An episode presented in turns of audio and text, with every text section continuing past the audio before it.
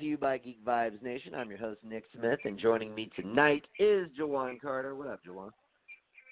What is up? I am desperate for some basketball, so I guess talking about it will will do for now. yes, we still got it. We still got a little while to wait um, before we actually get to see it again. It's so crazy that like, you know, like I I, I feel like, and I think the calendar backs this up. Like, like in years past, like I was like I I felt deprived enough to where like I was like, dude, I need to get like I can't wait to watch some summer league. And like this season, it just like summer league happened like right after the regular season, or I'm sorry, the the postseason. Um, and it's just like you know I I don't feel like I really watched enough of it.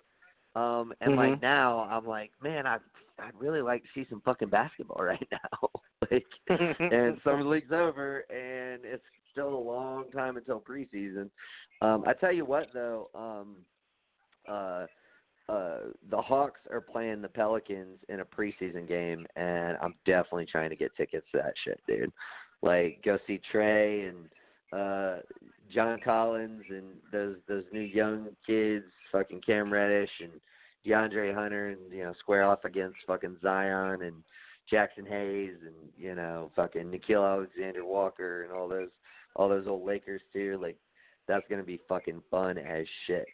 So I, I, uh, I, will well, say, at least, at least for the first half right. anyway. They'll probably bench everybody after that, but oh yeah, most definitely. But I will say, um, shouts out to Ice Cube for trying his best to give us basketball while the NBA is in its off season. It's just not yeah. enough names I care about.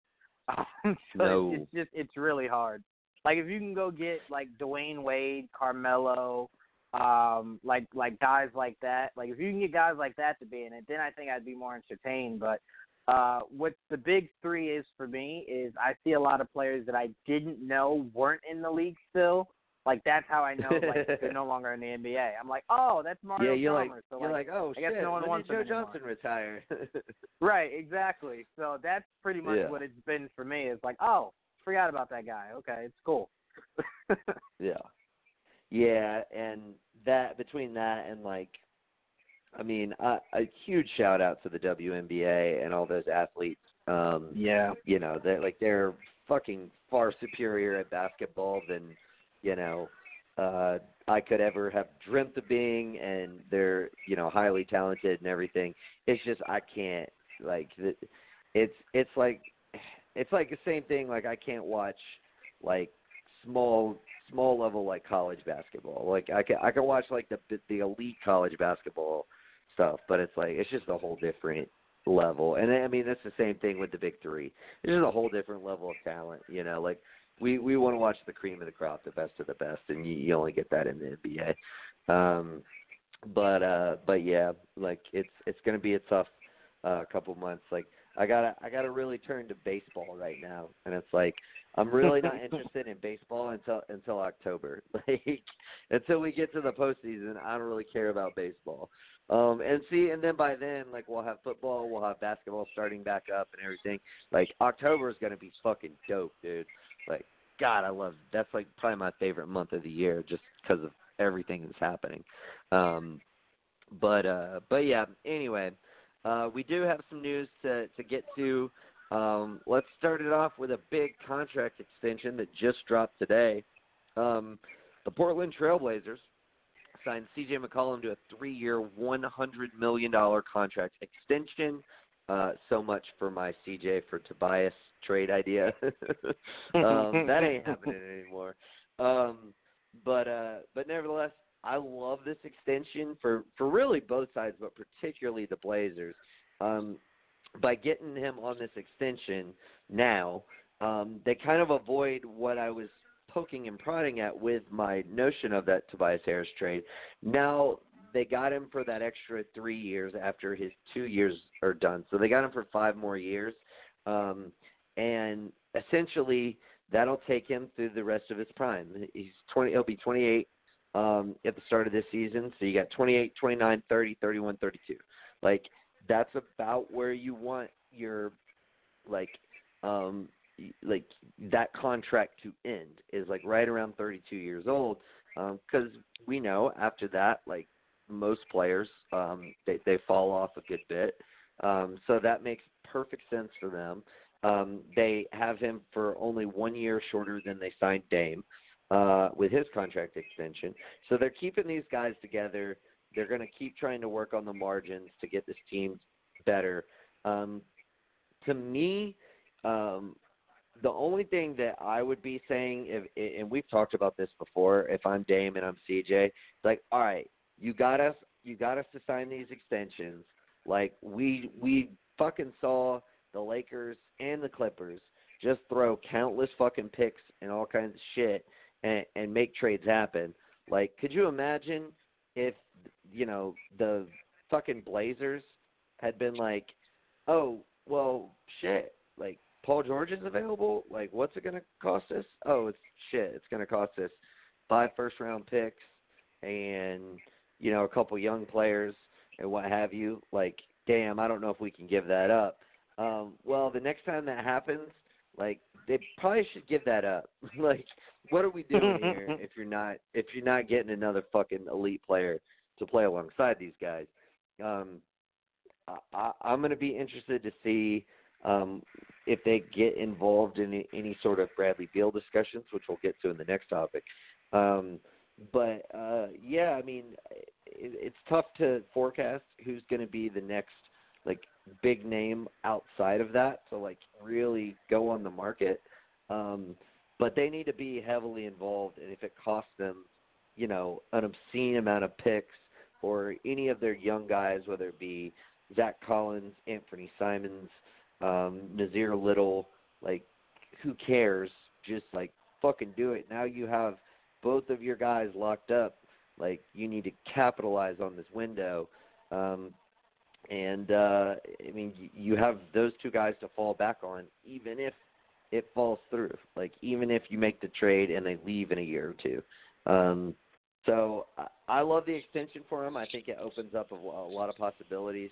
I think for CJ, um, you know, he's probably looking at it like this is where I want to be. Like, uh, you know, if I can get it, uh, you know, three more years at a hundred million tacked on, like I'm cool with that.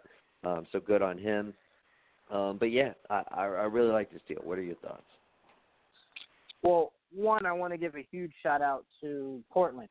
Uh, this is a franchise that after, excuse me, Brandon Roy and the Greg Oden, was it Rudy Fernandez and those guys after that kind of team fell apart because of injuries, um, it didn't look good. Then you get Lamarcus, then you get Dame, you had Wesley, Batum, and those guys, Lopez, and you built a playoff team. Um, and they have been a playoff team very consistently. Um, we spoke about this last time me and you did a show together, and I was saying uh, you only trade CJ if if you can get someone that is a uh, a needle pusher, like someone that is legit moving or swinging the pendulum even for that team because that team is facing the same thing the Rockets face. It's like, well, you've gotten to the Western Conference Finals. So the only other step is for you to be able to get to the actual finals. So your move right. can't just be, uh, oh, we just need like a few things here or there. No, the other team has Durant. You need something that swings the pendulum. Maybe this year that's Russell Westbrook. So if you're the the Trailblazers, if you can't find something drastically better, you go with what you know what has worked. You just hope adding a Hassan Whiteside does something for you. Um, you know, and then obviously, hopefully down the road you can make something happen around trade deadline. But I like this for CJ. Uh, I I felt like he and Dame were very much on the same page of I just feel comfortable here. Like I, I don't want to go team up with LeBron or Durant or Kawhi. Like I'm cool staying here, uh, getting my money and trying to win uh, a championship here. And it should be respected. But like I always tell you, Nick, once you ask for that money, knowing that that money locks that team up from being able to spend anything because they're now paying two players uh, a lot of money I don't ever want to hear you say, if the team could just surround me with better talent. Well, that is easy to do if they had the money to do so. Um, so as long as they're they're cool with knowing that that money is is a hit. Um, I'm completely happy for him, and and I can't wait to watch more Portland basketball because I love the game of, of Lillard and uh and CJ. Yeah, and like thing is, like especially with a team like Portland, um, they've been in the luxury tax for like three or four years straight now. Like they don't care about paying the luxury tax, or at least they they haven't. And their act, uh, you know, transactions this off season, um, and you know these extensions kind of signal a, a continuation of that. Um, so what what I think is going to be important for them is um, they have a lot of expiring contracts this season, utilizing those expiring contracts in some form or fashion um, to try and make a trade to get more talent, knowing that they don't have um, cap flexibility going forward. Um, so it's going to be interesting to follow um, and, and kind of see if that ends up playing out in any significant manner. Um, but yeah, I mean, if they're not able to do that, there's not something on the table that is um, actually, you know, beneficial to them uh, throughout this season. When all that money comes off the books, they can't get that money back on the books. So you're absolutely right in the sense of um, because you know they have these guys making so much money, um, it's going to be really difficult um, to continue to surround them with talent if they don't do it this year. Um, and you know they're going to have to continue to pay the luxury tax if they want to um, really you know commit to having a contender built around these two guys, which, like I said, they you know seemingly have had no problem doing. Um, but you know you never know that can change sometimes. So you know what? Um, we'll see. Go ahead. No, I was just gonna say, you know what's crazy about today's NBA? Like you think that maybe ten, fifteen years ago, you would go a guy like CJ getting a contract like that is you know you're not able to move him. Like no team wants wants that much money. I'm you know that much money on their books. They want the flexibility. Right. Um, but I feel like in today's game, if a team feels like they're right there, they're willing to take that cap hit um, just to win a championship. Uh, you, you oh, look yeah. at the team like the Pistons, who are desperate for a star. Like they were like, "Oh, you signed Blake for that long-term deal? We'll take it because not only does uh, is he locked locked in for like the next five years, so I don't have to worry about him, you know, just walking. Um, but I need a star. So I mean, I, right. I think if you're CJ and you're Dame, even if you're Portland, you're looking at it and you're going, even if this is a huge cap hit, um, we still have flexibility because let's say if a few years from now a team that's on the rise and they just need like a, a star piece like Dame or CJ, um, they'll be willing to take them. Like this contract won't scare them away. Um, so it's just crazy how times change because I kind of feel like 15, 10, 15 years ago, other teams would look at these contracts and go, I would have rather worked this contract with him in free agency, so it was more flexible to us, rather than taking a contract that was already given to someone. Now it's just like if I right. him, I'll take him. I don't care. Right. Yeah. Well, and I think because of the way the market is too, it's just you. Nine times out of ten, you'd rather have the guy locked up. There's there are some some extenuating circumstances on that. Like for instance, I think that it is it is debatable as to like the Kevin Love contract extension that may have hurt his trade value. Um, I think ultimately what really hurt his trade value last season, he was just hurt. Um, yeah. But um, but I, I don't know if the market would have would have been there for Kevin Love this off season, given that he was hurt. Um, I, I don't think it would have cost as much as they um, doled out to, to keep him there. But um, nevertheless, I mean, any of those things are, are calculated, um, uh, and sometimes they work, sometimes they don't. Um, but I, I think this is a good one. Um, I really do. McCollum, he's had a pretty good history of health, um, and I think he's got the kind of game that will age well into his early 30s. Um, and like I said, they got him in that like kind of perfect little spot. Like it was going to really suck if two years went by and he's like, I want that five year deal. And you're like, fuck, man, I don't want to pay him until he's 35. like, um, like you know, essentially what Houston had to do with Chris Paul. Um, mm-hmm. So, uh, you know, it ends up kind of working out uh, for them that they were able to get this done. And like I said, you know, uh, obviously CJ was cool with it. Um, you know, we said, both said that's kind of seems like where he, both he and Dame want to be. Um, so yeah, it's going to be to me all about trying to figure out what that third piece is um, to pair with these guys because I don't think even if if Nurkic is healthy, I don't think he's quite that third piece. He's more that fourth piece. Um, and you know, none of the other guys they currently have on their roster are really uh, like a quality third piece. Um, so um, we'll see if they can get in play for like a Danilo Gallinari.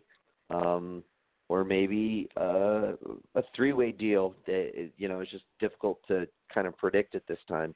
But you know, if let's say, well, first let's let's move on to the next topic, and then I'll I'll, I'll kind of tie it back in. Um, all right, so the Wizards uh, have not been able to secure a contract extension with Bradley Beal and David Aldridge of the Athletic. Um, has reported that Beal has no intent uh, uh, of signing an extension um, we talked about this uh, either last week or, or shortly before that he there's no reason he should sign an extension for numerous reasons. One, he's just costing himself money, and two, um, that like this team uh, is is he's not in a situation where CJ is, where it, he's been on a team that's been consistently good for you know five six seasons. Um, he's been on a team that's been mediocre at best and as of late really bad. Um, so uh, and he's younger. He's younger than McCollum. Um, so I I think that you know it makes sense that he wouldn't sign this extension. My big question is, what does this mean for the Wizards? Um, because if if I'm the Wizards, I'd start fielding trade offers now. I would have been doing it in the fucking off season, if I'm being completely honest. But you know, technically they didn't have a, a GM. Even though the GM that they now have was their GM at the time, but at the time he was just their interim GM. So I don't know if he if he had the wherewithal to be able to make that kind of deal. Um, but um, you know, now they're looking at a situation where um, if he doesn't sign it, he's only got two years left on his deal. Um, if you want to maximize his potential, I'm feel I'm making phone calls now um, to both teams that I can trade with before the season starts and teams that I can trade with come December 15th when all of the new signed salaries um, are, are then tradable. Um, and I'm going to weigh my options, and if I feel like waiting until the 15th, which I think is probably best for them, um, ends up being the best option if they don't get blown away by an offer, um, which I, I don't think they will be before the season starts. Um, uh, then I, I'm looking at that, but I'm I'm definitely looking to move him by the trade deadline to try and maximize the the potential value that I could get for him. Um, but I don't see a future um, where Bradley Beal starts not this upcoming season, but the following season on the Washington Wizards. Like one way or another, even if he's not dealt at the deadline, you have to figure he's dealt in next off season. Um, so th- this he does kind of seem like the the next star player to be traded, if you will, if we're not, um, you know, putting uh, DeMar DeRozan or um, you know. Uh, Kevin Love or you know one of those guys on that on that list. Um, but uh, but yeah, um, so that's that's going to be intriguing. If you're Washington, um, what are you looking to do with Beal?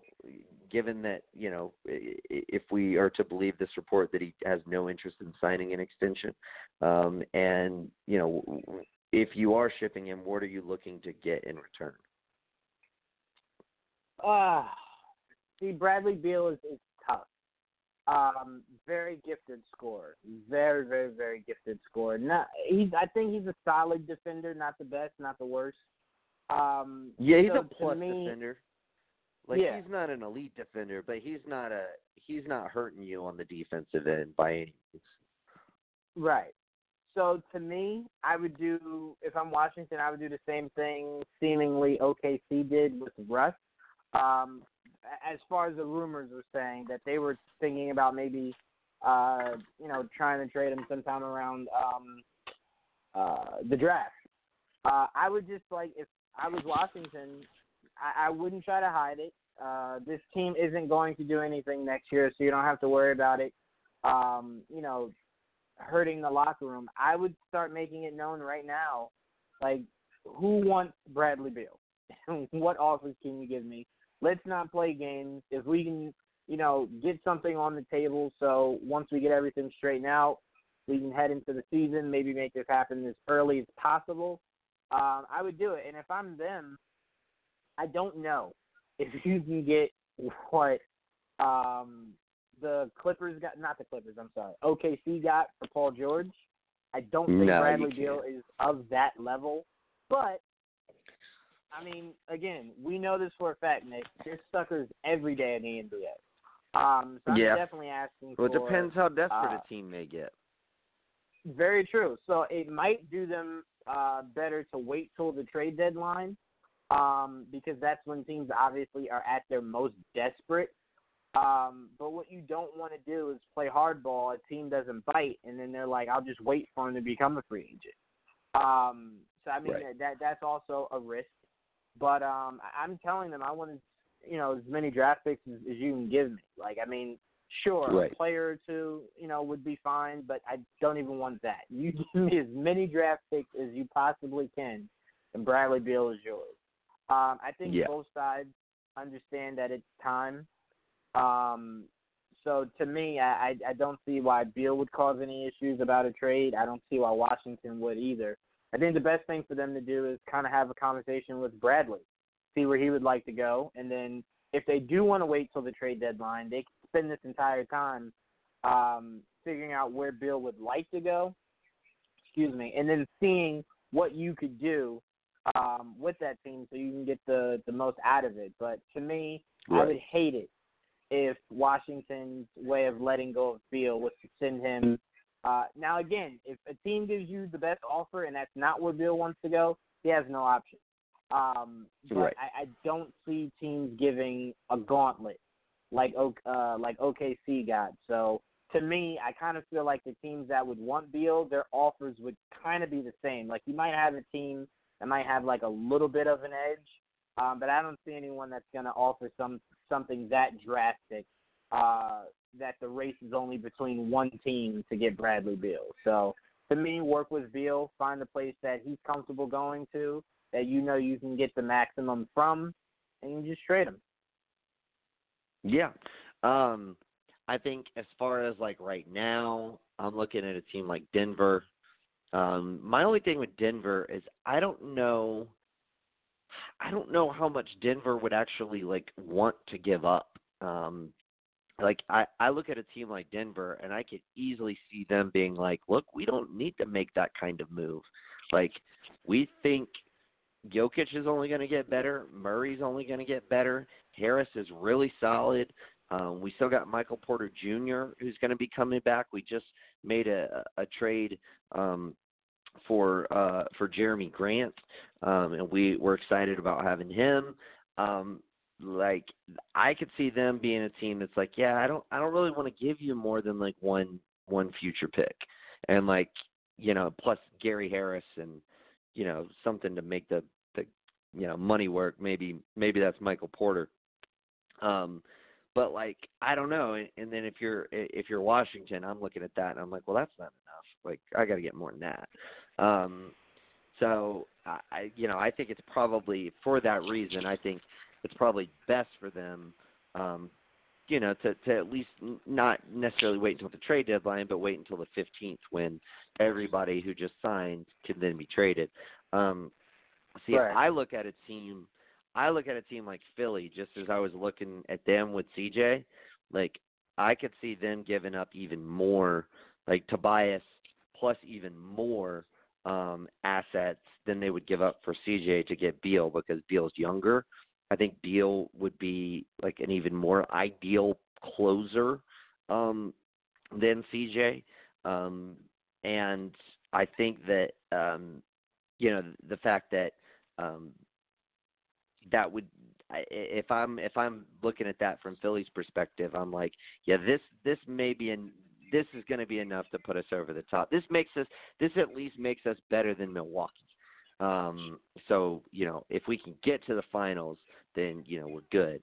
Um, and I could see them easily talking themselves into that um, sort of situation. Um, and then here's where I'll, I'll I'll kind of tie this back to Portland, like, and not not specifically to um, to this particular situation, but um, you know this just just happens to work.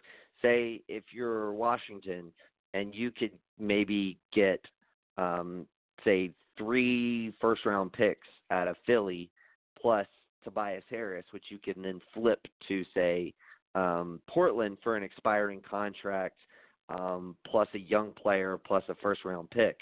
Now all of a sudden you're looking at getting, you know, say four first round picks, um, you know, uh, an expiring contract and a young player. Like now you're looking at being like, yes, like that we can we can work with that as far as a whole. Um, and maybe that's the kind of move uh, that say a team like Portland may want to pursue as being kind of that third team if part of the package is um, sending back a reasonably good player for Bradley Beal, um, a la a Tobias Harris. Um, so it'll be interesting to monitor um, like w- what kind of um, what kind of rumors start to circulate as far as the various teams that are interested in Beal and potential packages um, that, that they either could offer or that uh, you know have been reported to have been offered. Um, going to be a very interesting thing uh, to to follow throughout the season. Um, but I, I mean, I don't think there's going to be any shortage of teams that aren't interested in Beal. I mean, I think Boston would be very interested in Bradley Beal. Um, it's it's tough to make a to make an offer from them. They're like once again in that same situation that they were in two years ago, where like it's really hard to cobble together contracts uh, for them in a trade because um, you know they lost um, Al Horford, and that would have been a nice piece to trade because it would have been an expiring contract. Um, and you know they didn't really re-sign any of those other guys because they brought in Kemba, um, so they couldn't afford to re-sign any of those other guys and maintain that uh, max spot. So my my thinking would be it would have to be something centered around um, uh, Jaylen Brown and Marcus Smart, um, and then probably probably the Memphis pick, honestly. Um, and the main reason being why is Smart is in the last year of his rookie deal, so yeah, I mean, it, it, if I'm looking at that, if I'm Washington, I'm like, man, like, yeah, we like we really like Jaylen Brown, but what's it going to cost us in the off season to keep him? Um, like we might end up, you know, trading for him, and then all of a sudden next season we're paying him more than Boston's now paying Bradley Beal. Um, you know, like that's just the way the NBA is going. Um, so that's something that you have to monitor. Um, so yeah, I mean, I think, uh, but I definitely think they'll be interested. I think a lot of the Eastern teams will be interested. We know Miami's interested. Um, it's just going to be, I think it's going to be impossible for them to to put together a, a legitimate trade package, especially considering I think Washington would be super foolish to try and use Brad Beal to get off a of John Wall's contract because you're just going to be reducing like what you're what you're getting back in return in that deal. Um, so I don't I don't like that play at all. I think you should just trade Beal, get the absolute best package that you can for him, and then just resign yourself to the fact that you're not going to be able to trade Wall at least for the next couple seasons. Um, you know, until people see a, a proven product back on the floor from him, um, which is fine if you're a rebuilding team. A supermax contract that you can't move isn't really hurting you at that point, you know. So right. Um, so yeah, I don't know. I think it'll be interesting. Uh, I, like I said, a lot of teams. I, I, I think Indiana honestly is another team. Um, like I mean, if you're Indiana and you if you look at Beal and you're like, yeah, we could play him at the three. like that's fine. Like we could we could basically run um Brogdon, Oladipo, and Beal um as kind of a, a three guard lineup. Um and like, you know, essentially give up say Miles Turner, um, you know, uh, at least one first round pick in the future. Um and then, you know, they they got Aaron Holiday, um, who's, you know, a young player that got just drafted Goga Bitadze, um, you know, has a lot of upside. Um, like there's a package to be made there um, as well, and they have some some other contracts that they could use to to fill it out, whether it's you know Doug McDermott or Justin Holiday or you know whoever. So um, I think there's some potential there. I think I I would expect a lot of these Eastern Conference teams that are right on that kind of fringe uh, that aren't quite um, in that rarefied air with uh, Milwaukee and Philly um, to definitely take interest. So, um, so yeah, I, I guess I'm, I'm rambling here, um, but I do this to make the point that I think it's in Washington's best interest to wait until the 15th of December when they can get all of these other teams um, sort of back in the fold, unless you just get wowed by um, a particular offer, um, you know, from a team that doesn't want to risk that, you know, you know, not being available um, or that not being the best offer later. Um, so yeah, um, we'll see. Uh, anything you want to add before we move on? Uh, no. I mean, like I said, I just I kept listening to your trade offers, and I'm like, geez, this is the second trade Nick has proposed to send Tobias Harris out of um out of Philly, and I'm like, I just don't want to see him in a losing culture again. But uh, to see Bradley Beal no. in Philly, hey, would, but um, like, and if you could get ahead. a three-way trade going where Tobias went to um went to um Portland and got to play with Dame and CJ, that'd be pretty fucking terrific. yeah, that I would love. I, I would love that. Uh, I'd be a huge fan of that one. Um, but to to me, it's just like at the end of the day, if I'm them, I'm putting feelers out, seeing what you know, checking the temperature, seeing like, hey, who wants to to shore up their roster by adding Bradley Beal. Boston was interesting to me. Only issue I have is you got to get rid of um Jaylen Brown if you go get Bradley Beal. Like you just you have to, um, or Right. you're facing the same struggle again. Uh, unless they want uh, Gordon Hayward, then you don't have to worry about it. But if you're bringing in another Yeah, star that ain't gonna happen. while Gordon's there, while Tatum's there, Jaylen Brown's going to be the odd man out. so Right. it's like that kid will never develop because he won't get playing time. Um, Right. So I mean that that is an interesting situation, and I think not only would the Celtics be very happy to let go of Brown to bring in Beal, um, but Luke would be a huge Bradley Beal uh, fan if they were able to Yeah, pull that off. Um, he would he would not be against that trade whatsoever. No, I mean if you had Kemba, Beal, and Tatum as like kind of your big three, like that, that's that's a pretty, it's a pretty nice fucking roster. I I feel like, you know, at that point there'd have to be at least some talk about Boston being a you know a, a contender again, even if, uh, you know, their starting center is Enes Kanter, which is still, I like Enes Kanter. I like the, I like the contract that they got Kanter on. Um, I do not like him as my starting center though. Um, so let's, let's just be real about that. Um, but yeah, I, I like I said, I, I think there's going to be I think there's going to be plenty of offers out there. But um, are you there?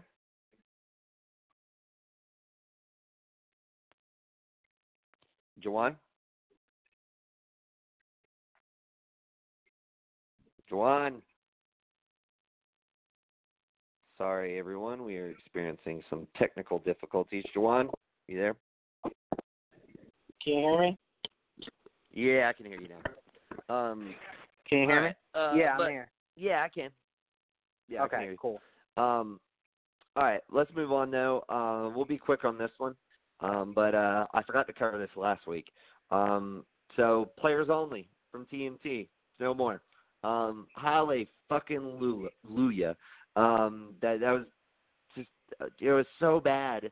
Every time I would like get excited to like tune into a fucking TNT game, and I gotta listen to fucking Chris Webber and Isaiah Thomas and God knows who else just butcher fucking games like and and just the thing that drove me most crazy is like when they would uh, when they would go back to them in the studio and they like they're just like cutting up with each other and laughing at every little fucking thing and it's like none of what y'all are saying is funny at all like whatsoever um and like Isaiah Thomas was the worst, just always laughing at everything, and I'm just like, oh my god, dude, like this motherfucker's been hitting the soft. Um, like I'm so happy that this is done.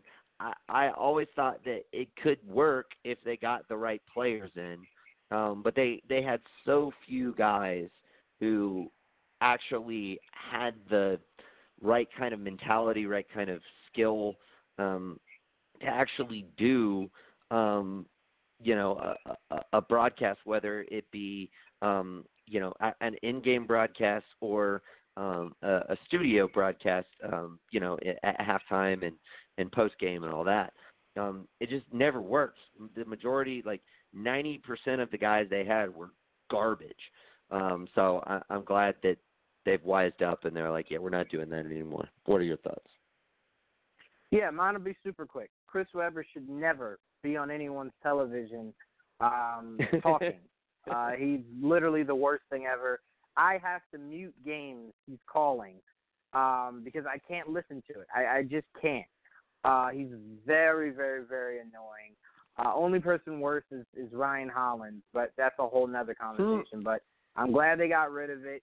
You have to find guys that are more um, you know, like find someone that's more like uh Mark Jackson, that's more like Reggie Miller who are like kind of personalities who and to what you were saying, a lot of their jokes back and forth are like inside jokes. So it's like you're yeah. laughing, but like you just came from commercial break. I don't know what you said. So it's like I'm sitting here uncomfortable. Like, are you gonna talk basketball or are you just gonna laugh at each other for right. like 30 minutes? So I'm glad. It's not to gone. mention, not to mention the whole.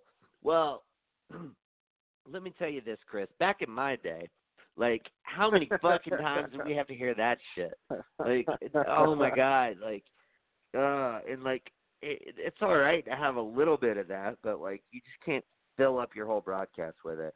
Um, and I'll I'm say not this. even that big a fan of Reggie Miller, honestly. Like, um, Mark Jackson, fine, I'm cool with him. I love uh, uh, Chauncey and Jalen over on ESPN. Um, I think both those guys do a great job. Kevin McHale, um, he's he's pretty good as far as like a former player um, who who you know kind of does different um, different parts of the spectrum. Um, obviously, um, you know Kenny Shaq um, and Chuck, uh, you know they're they're all good. They're, but most of see, I don't even think any, those guys would necessarily be that good on their own. They're they're good. They're great together. Um, so, um, but yeah, like there's just most of those players only guys. There was only what maybe Kevin McHale and and um uh, uh and Mark Jackson was never on players only. That like he he just does those broadcasts uh in California with Van Gundy. So like yeah, I mean right. pretty much Kevin McHale will, was the only guy that I actually kind of liked. I will say if TNT is looking to replace it, um, I heard very strong rumors that Michelle Beadle, their NBA countdown, like they're getting rid of everyone but Jalen, and apparently they're going right. to put Rachel Nichols in in that spot. So give Michelle yeah, Beadle, uh, Paul Pierce, and um, Oof, Tracy McGrady. No, not Paul I would Pierce. love Tracy McGrady. Oh, okay, well not Paul Don't Pierce, get, but Chauncey Billups, yeah. Tracy McGrady, and Michelle Beadle. Give them that that show, uh, and let that be what what we have. Uh, if you're looking for something to replace it, if not, then just keep it blank. But I do love right. Michelle Beadle. I do love um, Tracy McGrady too. on the jump. Um, and another right. guy I would love them to put on there is Amin. I love me some Amin. Amin is great. Yeah, I, I mean, I don't think guy. they're going to pilfer those guys from ESPN, um, like the guys who they didn't fire. Um, but I mean, uh, you know, I, I I heard that there was potential that they may keep Chauncey but move him to something different. Um, So I don't know, but I I like Chauncey a lot. I think he does a really good job. Um, but yeah, I mean, I, I do like Beadle. I think she she brings um, I like I I just like what she brings to the to the mix. I think she does a good job of kind of, um, you know, having uh having like kind of seemingly having that fan perspective. Um, you know, in the midst of everything, and it's important to have that. Um, which I think Ernie Johnson um, kind of brings you that with with TNT. So I think it's important. Maybe not fan perspective isn't the right word, but like non-player outside perspective, if you will. Um, right. And you know it's important. And I mean, I I should preface this. I'm not comparing her to Ernie Johnson. Like Ernie Johnson's the fucking best. like let's not let's not split hairs here. But like I think Beadle does do a good job. Um, but yeah, get get keep Paul Pierce the fuck away from the television too. He and Chris Webber can go chill together, uh, far far away from fucking cameras. Like as far as I'm concerned, because damn, man, it's just just terrible, terrible. Um, as Chuck would say. um, but yeah, uh, it'll be interesting to see what they kind of come up with to replace this. Another thing I hate, and I haven't heard anything about this. I I don't like Area 21 I, like I don't like it at all. Like I love Kevin Garnett, but I just don't like that segment. It's just not a good segment. It's like the same thing as players only. Um like I I just don't I don't think it's good at all. Like I've never once watched it and been like that was really good. Like ever in my whole life. Every time I watch it, I'm just like what the fuck, man, this is terrible. Like I it, I think that I, show I think that show would be more entertaining if they would uh make Garnett like if that show was an off air thing, like part of like TNT's website, to where you could let sure. Garnett be Garnett, because I think you're yes. what you're trying to have him be is is not authentic. So it's like I, right. I don't want to hear Garnett not. I want Honey Nut Cheerios Garnett. Like I want that yeah. Garnett.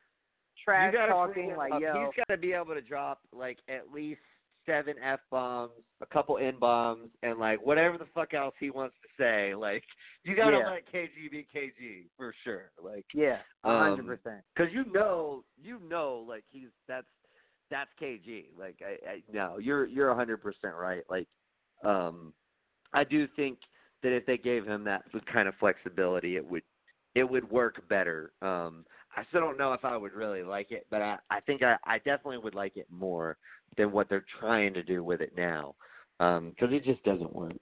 Um, but uh, but yeah. Anyway, um, they're always you know they they always have the tried and true to go back to, so long as um, all those guys want to do it with um, you know uh, uh, Chuck, Kenny, Shaq, and Ernie. Like that's that's just a great great matchup.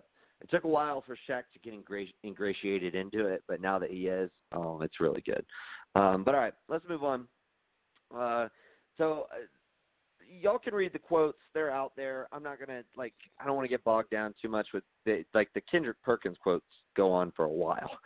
Um, but so Steve Kerr recently said that AD's trade request, um, in in the manner in which, which it went down, was was bad for the league. That he hopes that, you know that that doesn't continue to happen. Well, Kendrick Perkins fired back, um, basically saying um, who are you to talk about what's bad for the league? Like, I mean, y'all fucking, you know, added Kevin Durant to a 73 win team and then, you know, went out the next season and, or, you know, two seasons later and added Boogie Cousins, um, literally trying to stack the deck so much in your favor. Who are you to fucking talk about, you know, what another guy does and, and whether that's good or bad for the for the league? Um, honestly, I kind of see where both of them are coming from. Um, I think Kerr is is it, it has somewhat of a point that like, and I don't I don't mean to say this like um, that players shouldn't be able to um, you know take control of their destiny, so to speak.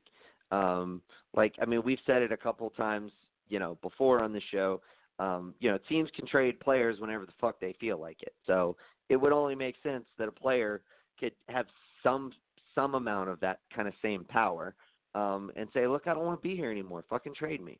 Um, now, I do think Steve is right in the sense of how all of that ended up going down, and I don't think I don't think it's necessarily fair to blame this on Anthony Davis. And the way that I read it, I don't necessarily think that he was trying to put all the blame on Anthony Davis.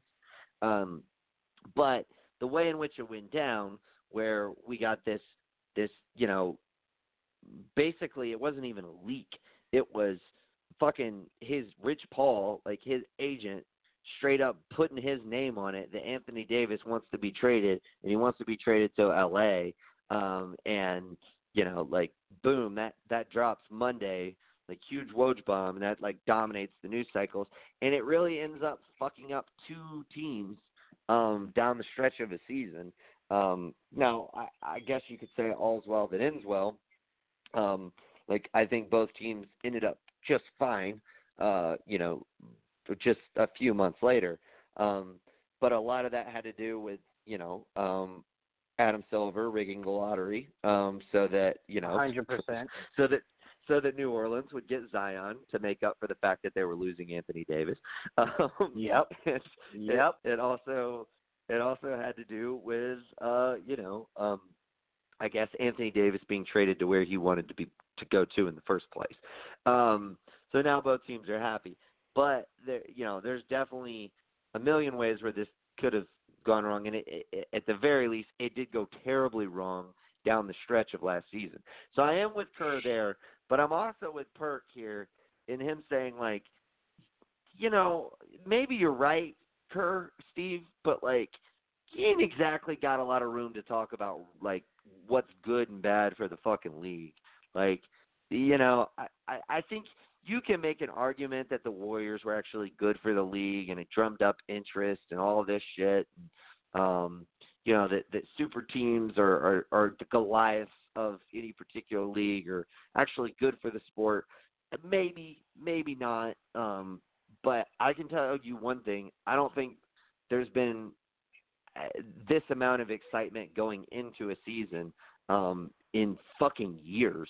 Um, and uh, you know, probably, probably honestly, not since the Warriors beat the Cavs the first time. Like because the Warriors, they weren't this unbeatable juggernaut yet. Um, and you know, though the Cavs were probably going to cakewalk through the East, um, it was like, wow, like, dude, like, you know, they beat them. Yeah, they, they didn't have Kyrie, they didn't have Kevin Love. Could they could they do it if they did have those guys? Like, that was a lot of excitement. Um, but I mean, especially since they got KD, it's just been like, well, you know, it's pretty much pretty much over already. Um, and you know, so I think there is some validity to what Perk was saying there. Um, I'm not going to get too much into all of the other shit that he said. So some of that got a, was a little too overboard for me. Um, like him him starting to say Mark Jackson really built that team and Luke Walton fucking you know had a better record than you. Like, it's, Steve Kerr's a good coach. Like, you didn't have to you didn't have to take it that far, Perk. But I do think that he does have a point there. Is like you you don't ne- you don't necessarily have the best ground to stand on by saying what's good and what's not good for the league. Um, my my big thing is this. I alluded to it earlier. I think players should be able to request trades. I think that if a player requests a trade, then it's, it's incumbent upon that team to take that trade request seriously. And who knows? Maybe Anthony Davis did request a trade a month prior to that, and there was just no traction on it. And so Rich Paul was like, you know what, fucking, I'm gonna leak this shit, uh, and I'm even gonna put my fucking name on it because um, we need to get the fucking ball rolling on this shit. Um, so you know, I, I I think there is, you know, maybe if it got to that point, um, and that's what they felt they had to do, then like I said, that's not entirely on AD. It's not even entirely on Rich Paul, who were, you know, if that's the way it went down, were making their intentions clear. Um, so I think best case scenario, if a player wants to be traded, you handle it like Paul George and OKC did, um, and and you you know work it out that way. Um, but yeah, I mean, uh, I, I don't have a problem with players um, you know, signing contracts and then deciding a year or two or whatever later that you know what I'd rather be somewhere else. So I'm going to request a trade. I can't demand it, but I can request it. You know, I can say, look, I don't want to be here. I would rather be there. I don't have a problem with that. Um, and uh, yeah, so I, I, like I said, I see both sides. I don't know whose side I lean to more. Probably, probably, probably Perk. Um, but I mean, I, I think they both have some ground to stand on and, and some some flaws to their particular arguments. What are your thoughts?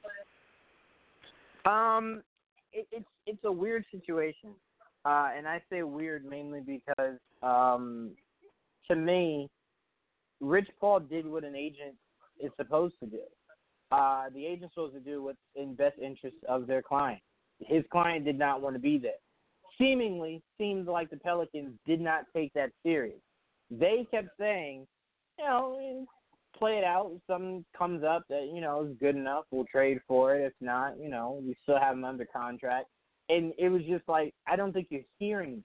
I don't want to dribble another basketball in your uniform. Find somewhere to send me. Like just send me there. Now, what is dirty is Rich Paul making it seem like the only team he would commit to was the Lakers. That then handcuffed you because if I'm the Knicks, I, I'm not giving you everything and then he leaves. If you're the, the, you know, if you're any other team, you're like, I'm not giving you everything, and then he leaves Boston. So that is what I think is, you know, was wrong. Do I think that that's bad for the league? No, it doesn't happen often enough. Um, and you know, with the situation of Paul George, I think organizations might be more keen on, uh, you know, just having that conversation, you know, behind doors, just telling him like, hey, you're not happy here? No, right. I'm not. Like, can you can you find a way to trade me? All right, cool. I'll make some phone calls. We'll keep this under wraps. It'll only come out once we trade you. Fair enough. Right. Done. And Easy. I'm not going to trade So- you unless I get a package that I think is worthy. And like that's what Right. OKC was able to negotiate. And that's the thing like the Lakers were willing to give them a worthy package, you know, Right. uh, they weren't giving them scraps. even before. right. They weren't So- they- yeah, exactly. so to me, this isn't like bad for the league. It's not bad at all. If anything, if anything, it goes to show you um, what I've been telling you, Nick, for forever. Rookies should stop being so. I'm trying to think of the, the right word. Loyal to the team that that drafted them, only because Absolutely. excuse me, you you've seen it way too many times. The first overall draft pick gets drafted to a bad team. That team, I'd say seven times out of ten, uh, maybe that's too low, but I'll say seven times out of ten, does not get better with Right. that player. Uh, they Right. seemingly manage to either stay bad or get worse. So to me, if Yep. I'm a rookie, I'm going to start saying, "There's no way I'm re-signing with you because you have me for four years. If you can't do anything to make us to to take us from a non-playoff team or take us from a lottery team to a playoff team to like a second round team, like we're gradually getting better each year. I'm going somewhere else. I'm going somewhere else that maybe suits Well, me better. Yeah, the rules are tricky though. They're set up to to really um, prevent that. Now, how you can circumnavigate that though is you can say, "Look, I will sign. You got me on my four-year rookie deal, and this is exactly what I told you that Zion should do, or anybody who is of Zion's level. Like, you got me on my four-year rookie deal. My next deal is gonna be a fucking four-year deal with a player option because that's a how I can maximize my money because I can get paid more if I sign that deal and then sign a new deal um, you know, four years from now. Um, and then that only locks you into that place for seven years instead of nine years or eight years. Like we just saw the the fucking deal that KAT signed. He's on like nine years. Uh, I mean five on his extension, but he didn't even get a player option. Like who the fuck are these people's agents, man?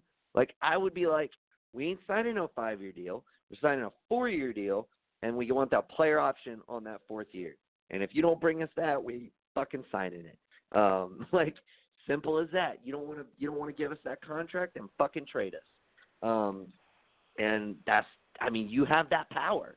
Um, you don't have to sign whatever deal they decide to give you. Um, so I would. that's where where I I think the league needs where you know I think that's where these players need to realize is like a the, the the contract structures and when you need to sign what contract, um, and b not signing a super long term deal in that in that first big contract after after your rookie deal um, to maintain your flexibility without leaving you know money on the table because as it stands now if you want to re- if you really want to get out um, unless you're going to do what like Kristaps Porzingis did and, and like force your way out, um, which I guess is you know also a possibility.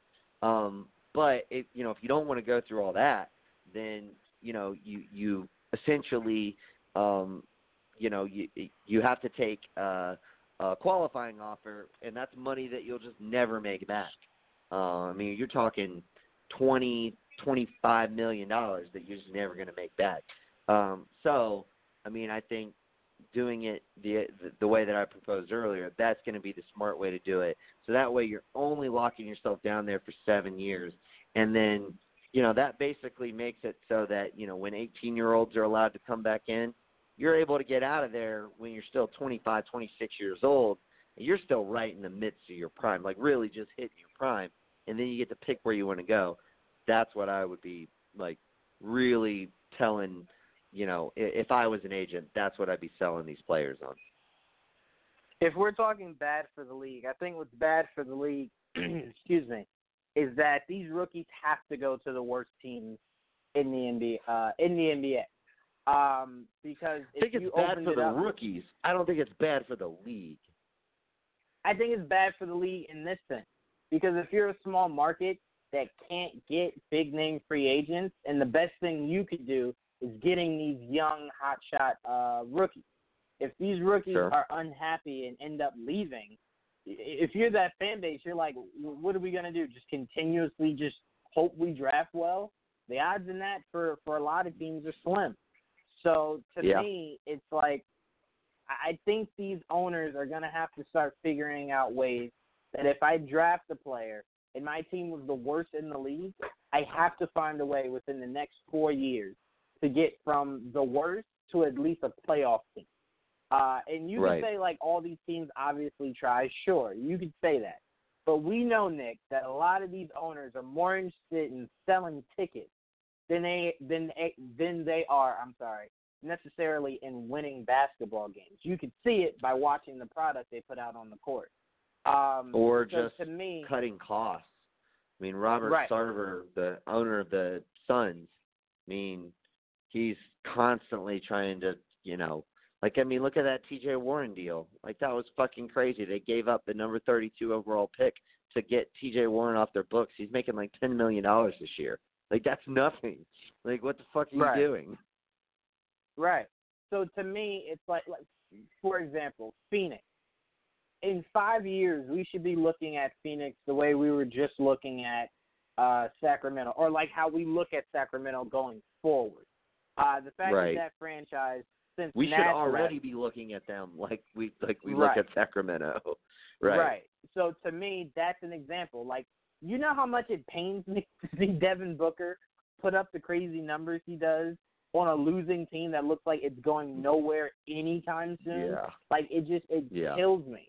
So to me, I think that's one of the things um, that could be bad for the league going forward because you're just subjecting these kids to years and years and years of losing because they're they got drafted to a franchise who purposely lost to get that guy to a either change their franchise or b sell tickets. So to me, that's one yeah. of the biggest things that hurts. And I think that boils mostly down to ownership. Like you, you have to have good ownership that's going to invest the money into um, uh, hiring good personnel um, to whether it be to draft players, whether it be to progress the, those players and, and have them um, reach their full potential. Um, um, you know, uh, medical staff to keep them healthy. Um, all of these things that a guy like Steve Ballmer eh, has no problem doing. Granted, he's the richest NBA owner there is, um, but a lot of these guys don't care to do all of that, and it, and it ends up costing a, a lot of teams. You know, I I try not to shit on the Knicks, uh, you know, any more than I have to, unless it's Kevin Knox. Um, but like, you know, we kind of see that with, yeah, you know, I mean, I, I gotta I gotta take my punches where I can get them. Um, but uh, but no, I mean, we we see we, I mean, we see this from the Knicks. Like, it's like, man, I don't think I don't I just don't think Dolan gets it as far as all of these little fringe things. It's like it's almost like Dolan's like, well, you know, I'm not involved anymore. That's what everybody wanted from me was to not be involved, and so like you can't blame me anymore. And it's like, well, except that like look at what fucking Steve Ballmer's doing, man. Like look at like all of this like smart, calculated uh spending that he is doing to really make his team like the destination. Um and like you like if you're the Knicks, like you have such a leg up just being the Knicks um than you do on the Clippers.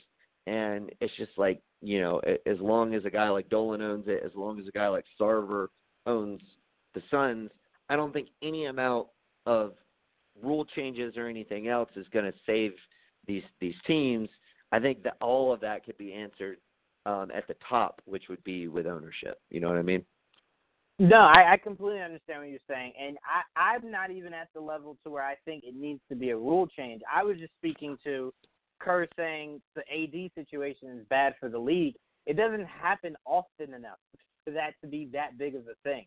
So to me, it's like, was that a bad situation? Sure, we could have that conversation all day.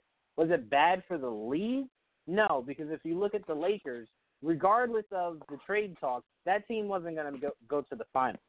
You look at the uh, the Pelicans, that team wasn't even really going to possibly make the playoffs. So it didn't drastically sway either team. Neither one of them are going right. to win the ultimate prize at the end of the day. So no, it's not a detriment to the league. But those right. uh, these young players um, having to go to these poorly run organizations, that and then is inevitably leaving. bigger issue. Right. That Right. is what I think is a bigger issue because think of it like this, and, and this is a huge shot in the dark. If Giannis leaves, I don't think he will, but if Giannis does leave, how long do you think it'll be before? And I give Coach Bud a lot of respect. I think if anyone could rebuild that after Giannis leaving, he could. But how long do you think it would take the the Bucks to become this relevant again? Uh, if a player like Giannis leaves, that, those are my points. Like that stuff that's bad for the league. Because then you go, well, no one wants to sign in Charlotte, no one wants to sign in Milwaukee, no one wants to sign in Phoenix. So if your young players aren't developing, you're just not getting productive basketball out of these guys. Um, and if you're the fan base, why am I paying money to come see Devin Booker drop 70, but they lose by 20?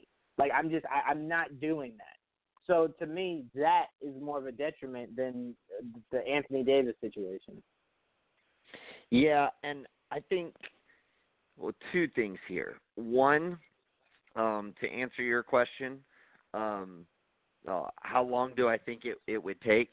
Um, Kareem Abdul-Jabbar was traded from the Bucks to the Lakers in uh, 1975. Um, if Giannis leaves, it, it, it, I mean, it'll probably take what is that?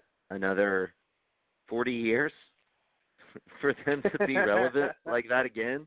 Like, yeah, that's a long fucking time. And uh, like, don't get me wrong, the Bucks have been relevant. You know, they had those good Ray Allen years. And, um, you know, uh, they have some good teams along the way.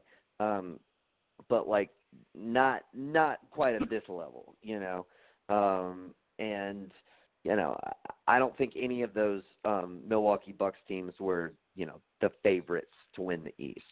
Um, which, Right. you know, I, I guess we could split hairs on whether you want to call them the favorites or, or Philly the favorites. But I, I think most people think that Milwaukee's the favorite to win the East this year. Um, so like, you know, uh, yeah, it, it would be a long time, and that and that would absolutely be detrimental um, to that organization. Um, but uh, again, to bring this full circle, um, and, and I think in a roundabout way, I don't think this is what Kendrick Perkins was was really getting at, but I do think it's interesting. Um, you know, you mentioned you don't necessarily think that this particular situation with AD is bad for the league because it doesn't happen often.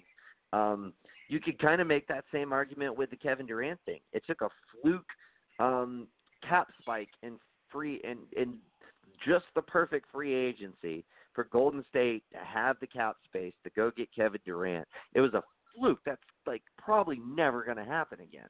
Um, so like in that same sort of vein, like it, it it's it, it, it that's not an NBA problem per se because it's never it's probably never going to happen again just like this AD thing doesn't happen in this form or fashion that often. Um and but you know uh, you could still argue that those particular situations weren't necessarily the best thing for the league um which again is why I do think Perk has some ground to stand on um as far as just him questioning. Um I think overall questioning if Steve Kerr is the best person to be delivering that message. Um, but yeah, uh, very interesting. Um, uh, you know this this whole back and forth on this topic. Um, but we need to move on. Uh, I want to talk a little bit about Jeremy Lin. Um, he opened up recently. Um, he was uh, uh, uh, abroad. Um, he he doing um, like a like a tour. I think is um, like a outreach uh, thing uh, through some kind of uh, Christian organization. Um, Jeremy Lin's a devout Christian um, and, and does a lot of um, does a lot of missionary work and stuff like that. And so he was he's involved with various projects and organizations. Um, and so he was he was doing this, and um, you know, I mean, he the, t- the topic of you know his free agency came up, and he basically just kind of got real for for a minute there, um, kind of on the verge of tears, and you know it's just kind of like eh, thinking maybe eh, kind of seemingly looking at the situation like, well, shit, maybe this is the end.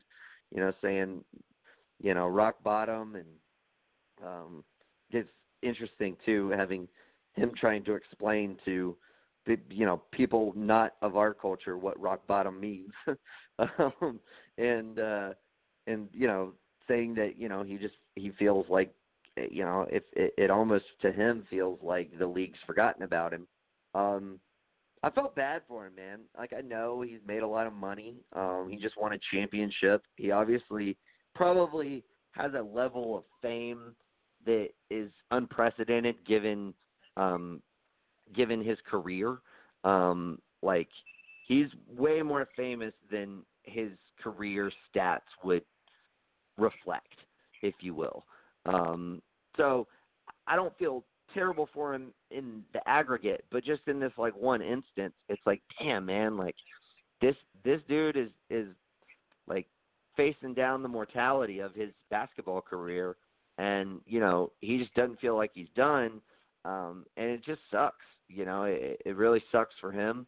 Um, I hope he gets shot. I kind of want Atlanta to bring him back, um, uh, if for no other reason um, that you know he seemed to get along really well with Trae Young. Trae Young had that real positive tweet that he sent out um, when he saw the the clip. Um, and Atlanta, you know, we're we're currently relying on Evan Turner to be our backup point guard. I think there's a very real possibility that Jeremy Lin, if he stays healthy, um, could outplay Evan Turner, um, and we still do have two roster spots open. I, I don't know. I think it kind of would make sense on our end, um, but I look around the league and I don't necessarily see a whole lot of teams that you know would necessarily be looking to bring in Jeremy Lin if they're really looking at it like they need to rely on him because of his injury history. Um, that's not giving you a lot of confidence. You want you know, in your backup point guard, you're expecting a drop off in talent, but what you really, really want is someone who's going to be durable. Um, Lin has not been able to prove that in the last few years. Um, so I can kind of see where some of these, you know, franchises are coming from and why these offers haven't been there for him. Um, but I do wish him the best of luck. I do hope he gets a shot. And, you know, if he doesn't, um, I would love to see him in the CBA. Um, like, I mean, he's the kind of guy who could go play ball in China and really make some serious money and and really kind of have a new chapter in his career um, that could end up extending his career a long time. I know that's not what he wants. I mean, obviously he's he's from America, um, but he he is kind of this global icon um, in, in a way that you you may not expect. Um, I don't know. Uh, I guess I guess what I would say is I I want I I I would like for him to I guess get um you know what he wants you know I mean if he doesn't want that um you know if if then you know whatever. Um but uh he's just always seemed like such a really nice really humble guy. Uh, the thing that always stuck out to me was the um his response to Kenyon Martin um when Kenyon Martin went after him for having cornrows and um you know basically saying that um Jeremy Lin shouldn't do that it's cultural appropriation um, I don't think Kenyon Martin used the word words cultural appropriation. Um, that's nah, he might have said at. culture vulture. Um, he might have said culture vulture. maybe, um, but uh, but yeah, I mean, he was basically saying that he he shouldn't do that because you know he's Asian and that's that's not that ain't cool. And you know, Jeremy Lin basically came back and was like, "Hey man, I respect your opinion. Um, I've got a lot of respect um, for the African American culture. Um, so I, I I don't do it out of uh, anything other than love, respect, and admiration. Um, just like I'm sure, like you know, you you have you know Chinese uh, uh, symbols and and and words and shit tattooed on your arm. I'm sure you're not doing that out of anything other than respect. Like, I mean, let's call a spade a spade here. And he was but he was like more polite about it than I'm saying now, but still kind of gave him his little what for. Um, but I, I, I just felt like he handled that in probably the best way you possibly could have handled it. Um, that always kind of stood out to me. Um, but uh, but yeah. Um, anyway, your your general thoughts on um, Lin potentially being done with the or the NBA being done with Lin, I guess I should say. Um, and uh, do you do you think a team should should sign him not from a emotional standpoint, like of course we want him to make a team, but do you see a team out there? Do you think that he's worth committing a roster spot to, um, given his, his injury concern and maybe his his limited amount of um, uh, play uh, because of those injuries? Um, I I wasn't that high on Jeremy Lin in his time in Houston, uh, and then his career going forward. Um, numbers is the biggest reason why uh, Jeremy Lin does not have a current home. Um, he right. has seemed to have been a very system kind of player. Like if D'Antoni was his coach, I would say I would love his chances. Like I think D'Antoni has cracked the code on how to properly utilize Jeremy Lin. Um, but I mean, his numbers is why. Like, I, I don't think it's because he's Asian. I don't think it's because they thought he lost the Lin. Uh, was it the Lin sanity magic? I think it was just, dude. Like after you know you sat out on the Knicks because you didn't want to risk uh, that big contract that you got in Houston, you just have not been the same player. So it's not like you've been great for all this time and now you're starting to dwindle down. Like that'd be different because then you could go, dude, ch- check my resume. But when we go back and look at your resume, it's like not so good. But yeah, he hasn't been. If he's obviously been hurt uh, for a lot of that, but uh, th- that factors in. Um, and I don't think he's been a like a, a reliable like three point shooter for four or five seasons now. Um, mm-hmm. I, I'd have to I'd have to dig up the stats, but um, but I mean, he he he has not been consistent. I mean, he's a pick and roll point guard, um, and which is fine for your backup point guard. But again, only if they can like give you seventy games a season, you know. Right. Yeah, and I mean, again, I'll put this in in uh, context. Is it right that Jeremy Lin, who just won an NBA final, that he did not help to get, but nonetheless was on the team, Is it fair that he does not have a job, but Chandler Parsons does? No, I no, no, uh, no. Of course not. But it's the reality that we live in. Um, and I think the best thing for him to do is to go overseas, ball out, and I'm sure somebody will go, yeah, he's looking really good. You know, I could use a point guard. Sure, let me let me give him a call and see if see if we can sign him at some point this season. Uh, or even if he plays a full season over there and no one signs him this year, but next year maybe they reevaluate it. I mean, that's completely possible. We we've seen it done before. Um, yeah. I don't think that I don't think they necessarily gave up on him. I think if you're an NBA team, like a, a scout for for what the team needs or whatever, I think you've seen him over the past few years, and you're like, it's not that impressive. Like I, I'm, I don't feel the need to spend five million dollars or whatever on Jeremy Lin. I I'd prefer to use it somewhere else. Um, so I mean, I tell you this: the biggest tra- uh, travesty that Vince Carter does not have an NBA team right now. I'm yeah. more concerned about that than I am Jeremy Lin, uh, because that yeah. is a guy who could say, "Look at my resume. Look at what a mentor right. I've been on the teams that I've been on. Like that's valuable." Right. Um, so yeah, me, and look at my positional versatility. Right. You know, like so he me, played that, as many minutes at the thing. four last year as he did the three, and like, and the fact that like wing, uh, you know, positional scarcity. There's just so many more teams who need wing depth um, than need you know another backup guard. Right. So to me, I, again, I do feel sorry for him in the sense of this has been his dream.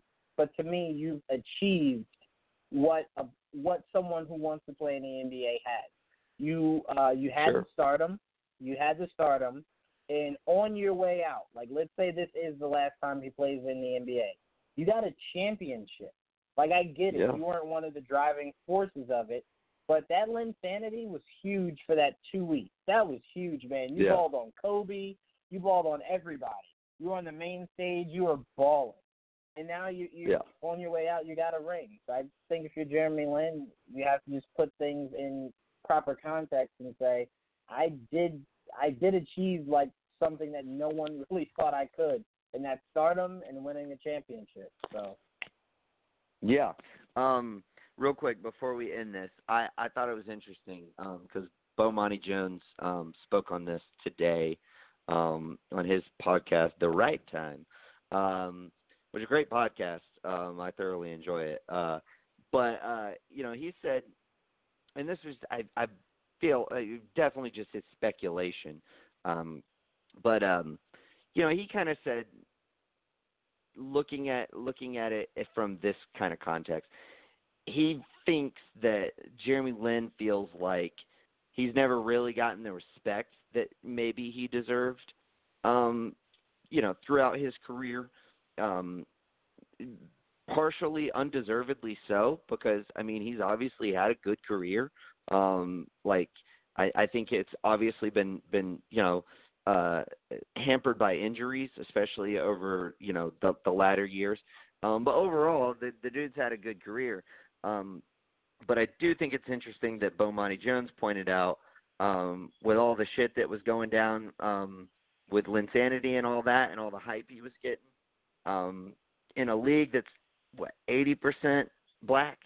Um, there's probably I, I'm sure there was a ton of players out there um, and this was his words, and I agree with him, uh, Bomani Jones's words. I'm sure there's a lot of players out there who were like, "Man, this motherfucker's only getting this attention because he ain't black." Like, and maybe even more specifically because he's an Asian guard. Like, if he, if this was just, you know, um, some run of the mill, like, uh, I mean, think about it. How many times have we seen like stretches like that? where it just it doesn't get that kind of limelight. Like we see stretches like that from time to time, um, you know, from from various players, uh, and it just never gets that kind of build up, never gets that kind of limelight. Um, and I, I do think there's something to be said for that, and I do think that there's at least some possibility that uh, there was a certain amount of envy um, uh, from a lot of dudes who looked at Jeremy Lin and was like, "Man, I'm better than this dude." And look at all this attention this guy's getting. Like I am a lot better than this dude. Um, and you know that's probably bared out, probably come to fruition, been proven true um, over the course of Lin's career. Um, but it does suck for Lin, uh, who did have a good career, maybe got a little overhyped, uh, maybe a lot overhyped, um, you know, for Lin's Linsanity and all that stuff.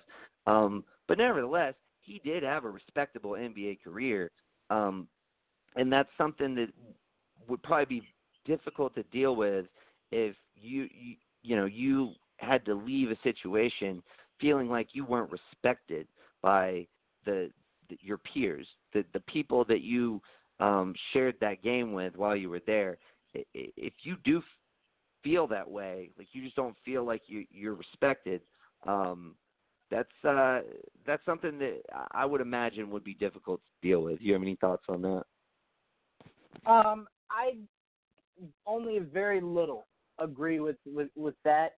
Um, I, I don't see it from a race standpoint. I do see it more from a lot of players didn't respect what he uh, what he was doing because it was just like, all right, cool, like you know you're you're looking good, but is this you right now, or is this you as a player, like for the entirety of your career? And we saw a lot of players See, and me, analysts that were like, go ahead. Well, I'm just gonna say, let me let me be clear. I'm not saying that they're looking at it from a race perspective, like the players. I'm saying, right. and maybe in a roundabout way I am, but what I'm saying is that they're looking at the attention that he's getting from the media and and looking at it from that perspective and saying, look, man, I, I've I've seen dudes go on runs like this at the fucking blacktop, man. Like I'm not like this is nothing special. The only reason y'all are paying this dude so much attention is because he ain't black. Like because we got well, like you know so many different dudes who are doing this shit like like all the time, and it doesn't get this kind of it doesn't get this level of attention, this level of coverage. I mean, sure, yeah. I mean that that definitely could be uh contributed to it. To me, I just see it in the sense of the same way I felt about Jeremy Lin. Was it great if you were a Knicks fan? Yeah, absolutely. But my biggest issue was I lost a lot of respect for Jeremy Lin when um he decided to sit out on the Knicks in the playoffs. Like not when we were just halfway through the season. And he was like, "Nah, I'm gonna just take you know some time off, make sure I'm full." No, he did it during the playoffs. Probably sure a good idea, contract. honestly. Probably, but as as a fan of the Knicks who thought we needed him come playoffs, Sure. um, I had a huge issue with that. And um, the biggest issue a lot of people had was that Miami game in Miami where Mario Chalmers was shutting down Jeremy Lin.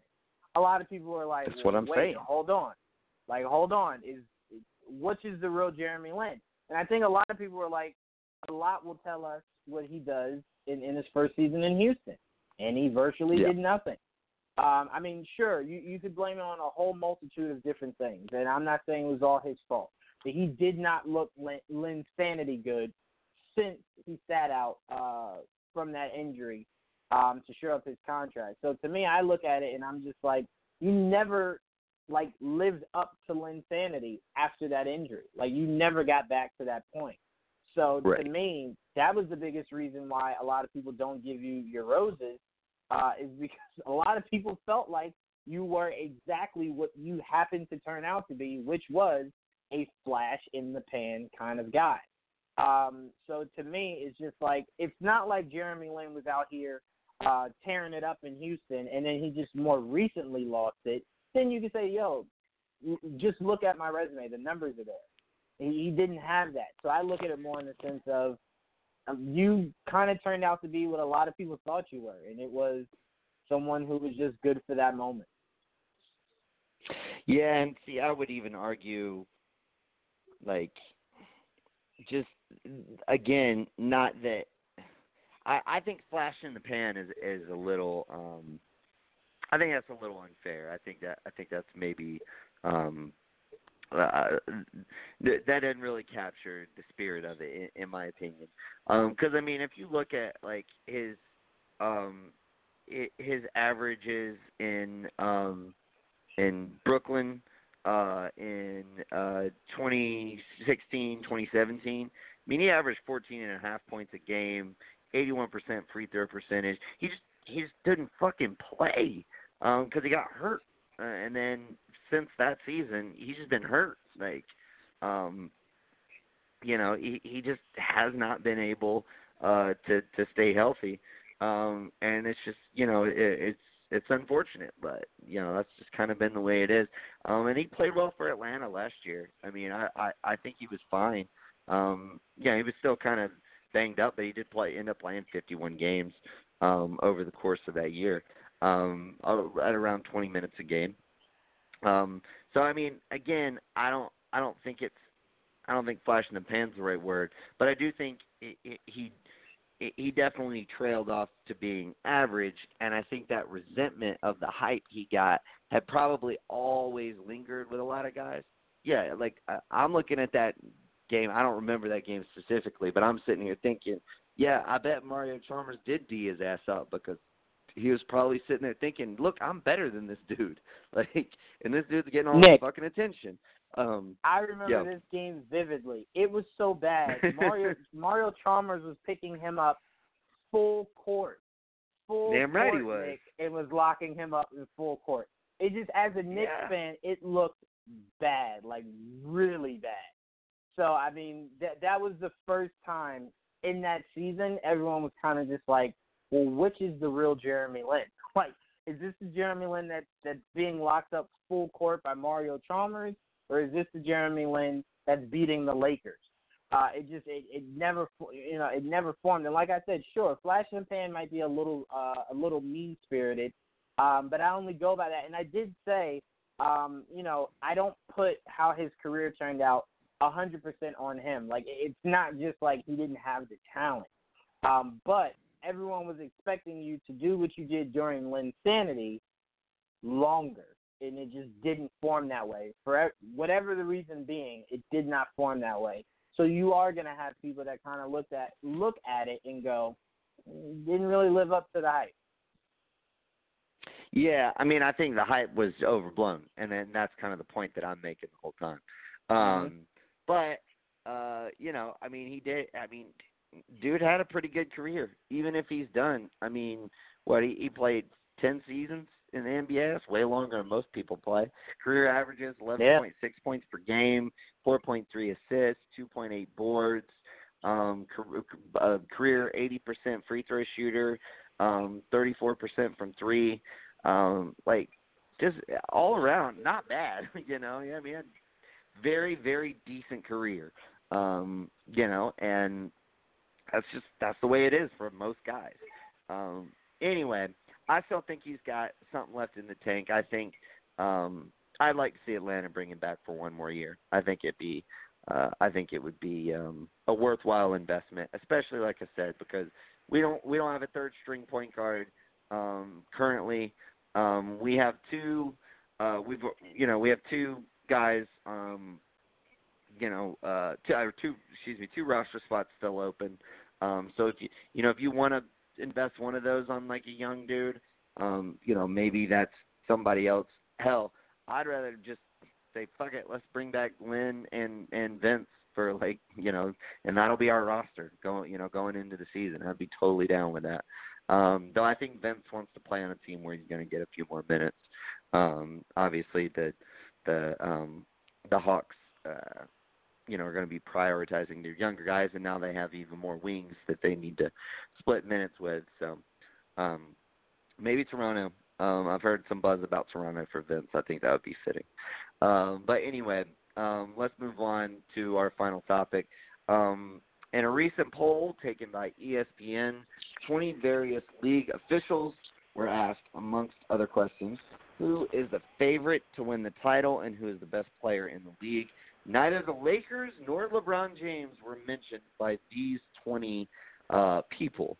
Um, Jawan, people sleeping on the Lakers and LeBron? Uh, I I don't know if you'd say I say this. I say if the Lakers aren't there and the Clippers are, then yeah, you're a hundred percent sleeping on the Lakers because you're not going to tell yeah, me. Clippers. Clippers got 12 votes, man. Yeah, because you're not going to tell me, and albeit there are there are people way smarter than me about basketball, so I'm not even gonna uh, you know knock them. But I'm not sold on Paul George. Never have, never will be. I will still say Kawhi will be dragging that team like he had to drag Toronto before I would say the Lakers aren't going to live up to their hype. Like that team, yes. Are are they weirdly constructed? Yes, a hundred percent. But do I think they're better constructed uh, than they were last year? Yeah. And then you add Anthony Davis to that. Yes, this team is going to be a juggernaut. Um, now, whether they win it all, that's to be seen.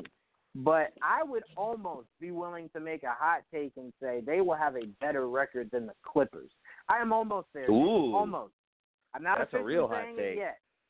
I'm not saying it officially yet, but I'm almost there. The more I keep hearing people talk, Luke will take you Clippers- up on that bet. I would I would gladly have that with, with Luke. I want to sit with it a little bit more, but I'm almost there. But to me, I think yes, you are ultimately sleeping on the Lakers, which I, I don't know why.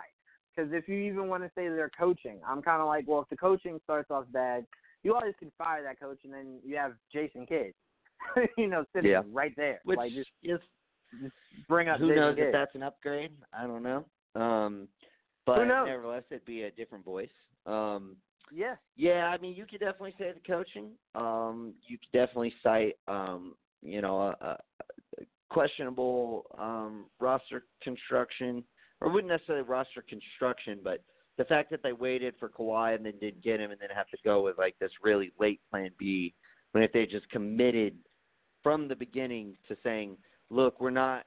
It, it's not even smart for us to wait on this guy, you know, because we have so many holes. Like, let's fill these holes. Let's go after guys, um, you know, who who we can really, um, like, s- spread this team out and and make it so that we have a really good team on the court. Um, and also just like I I really don't understand keeping Kuzma.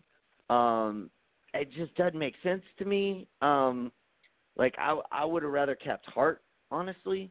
Um, just the way that like Hart kind of would seemingly fit better with LeBron and AD. Whether you you know regardless, I mean if ideally you want LeBron playing the four and you want AD playing the five. But even if you have LeBron playing the three and AD playing the four, like Hart fits with either one of those, you know, rotations. Um, Kuzma only fits with one of them, and that's even arguable. Um, so, like, I even think down to that, not the best idea. And I'm just not as high on Kuzma as a lot of people are. Um, like, you're way higher on Kuzma than I am. Um, but regardless of that, I I would not consider. I think I think the biggest thing I take away from this is it's small sample size. It's only 20 dudes. Like they only polled 20 people. Like what are you doing releasing a poll where you only talk to 20 people? Like there, there's 30 teams. Like that doesn't make any fucking sense. Like talk to more fucking people, Kevin Pelton. Um, but uh, so first of all, there's that. So I mean, small sample size. Um, and of course, you know these polls are anonymous, so we don't know who they talk to. We don't know what biases any particular person may have. Um, but that, one of them that seemingly aside, was Joel. yeah, probably.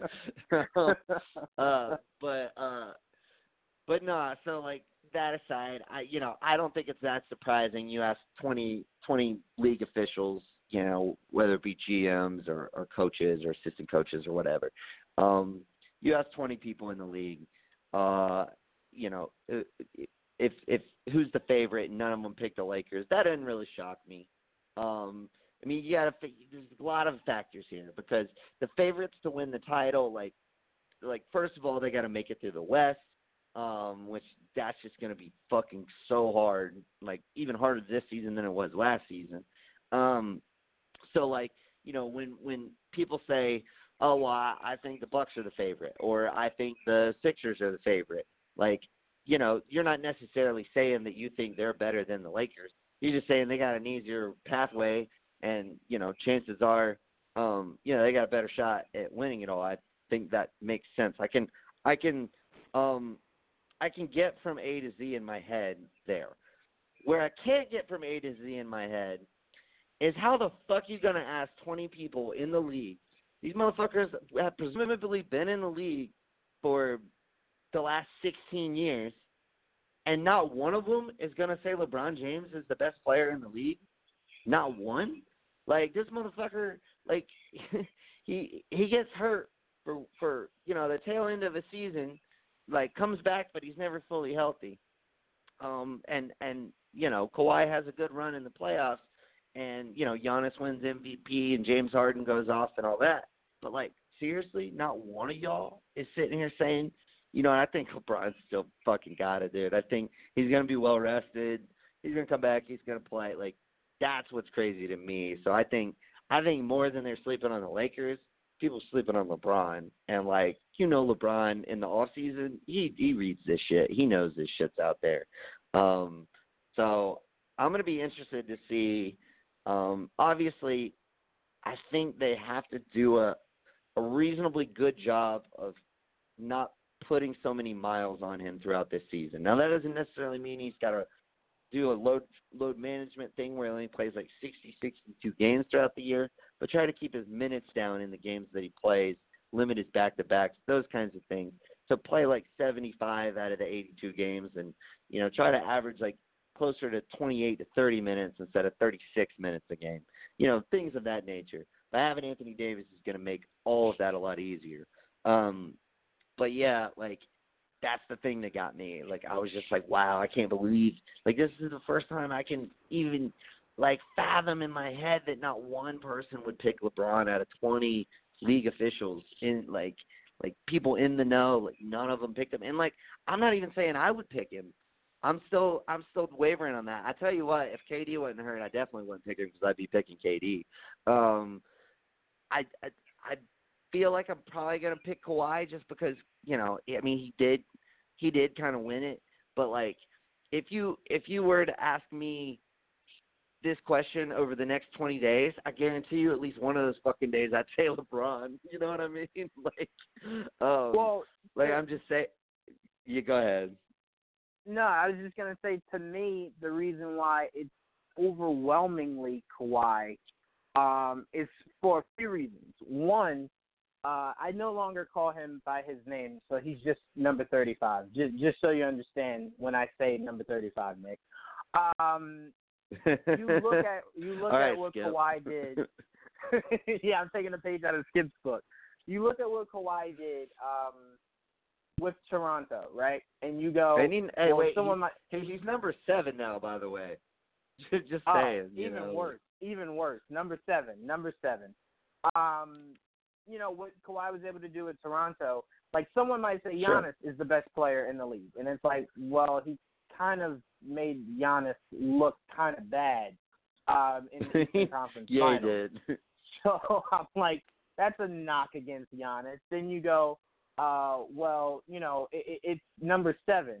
Uh, well, Kawhi kind of did it with no Steph Curry, no Klay Thompson, no Draymond, no DeMarcus Cousins. Um, so then you kind of go, I might lean more that way.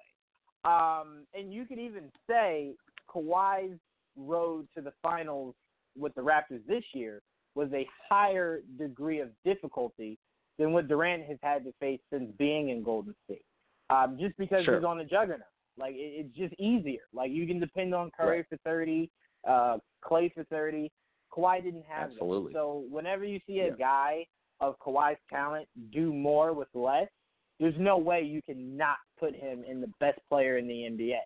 Now, what's insane is that LeBron, on what people call an off year, had numbers better in year, what is he in, year 15, 14, 15 or whatever? Sixteen. Um, Sixteen. 16. He's entering 16 or last year was 16? Last year was sixteen. Okay.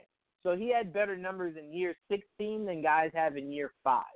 So to me, I, I Right. don't really see a tremendous drop off for you to just um, immediately say, nope, no more. LeBron's out of the conversation completely. Um, so Right. that I don't get. Well, and That- here's the thing, and this is what I'm it. saying. This is the crux of it to me. It's like I get that Kawhi's going to get the most votes. I'm not disagreeing with that, and he did. Mhm. Um, he got Right. the, the the lion's share of them. Giannis got Giannis got the next amount, and then Harden got like two out of the twenty. But out of 20 people, nobody picked LeBron. Like that's what's crazy to me. Out of 20 people in the league, not one of them was like, yeah, I mean it's it's still LeBron. I mean he was hurt last year, but like come on, dude, let's be real. Like it's fucking until like until he really fucking like, you know, falls off that cliff. I'm not. I'm I'm I'm still going with LeBron. And that's the thing too. Like, is how are we measuring this? Like, because I don't even necessarily think it's fair to measure it as far as like, well, you know, LeBron, you know, he doesn't really play defense anymore. He kind of cakewalks. Yeah, all of this is true in the regular season. Like that motherfucker turn has completely different gear that he goes into in the playoffs. We saw it in Game One against Golden State um, when he was still in Cleveland.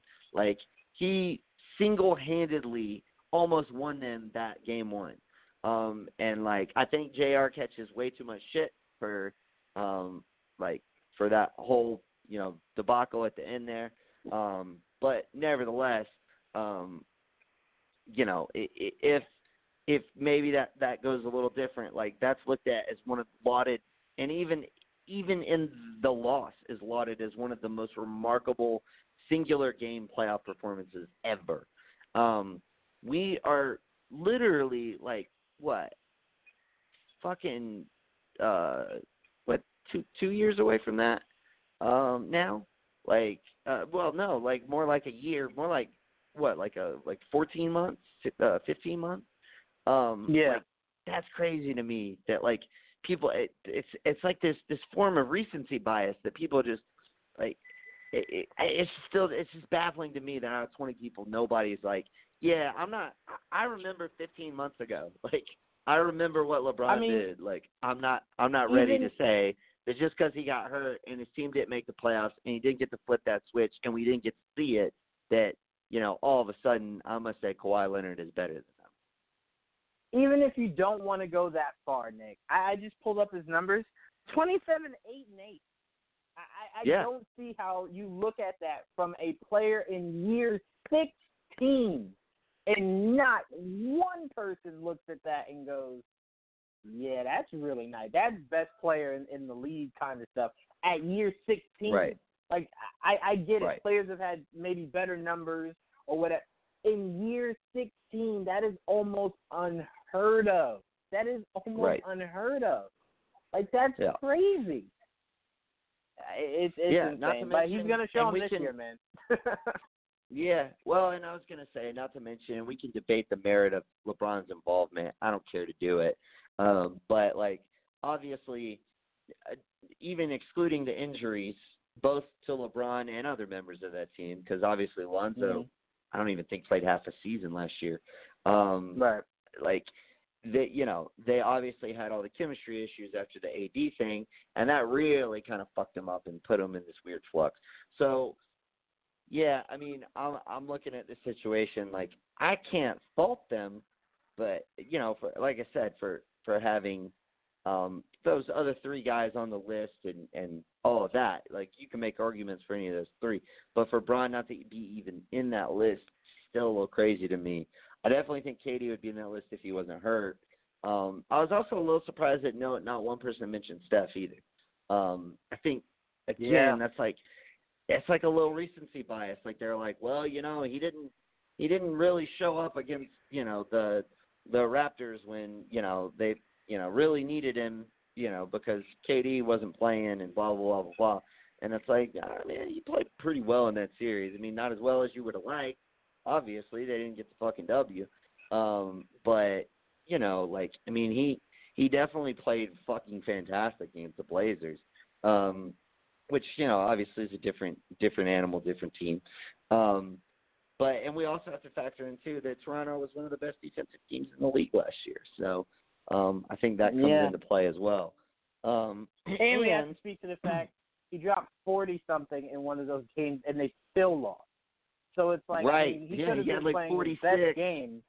Right. Right. And that was a game without Klay. So it's like a lot went right. wrong. So you can't go, well, Steph, how come you couldn't single handedly beat this team right. that's so good defensively? It's not easy to do, man. I don't think many people would have been able to do it. Right. Yeah.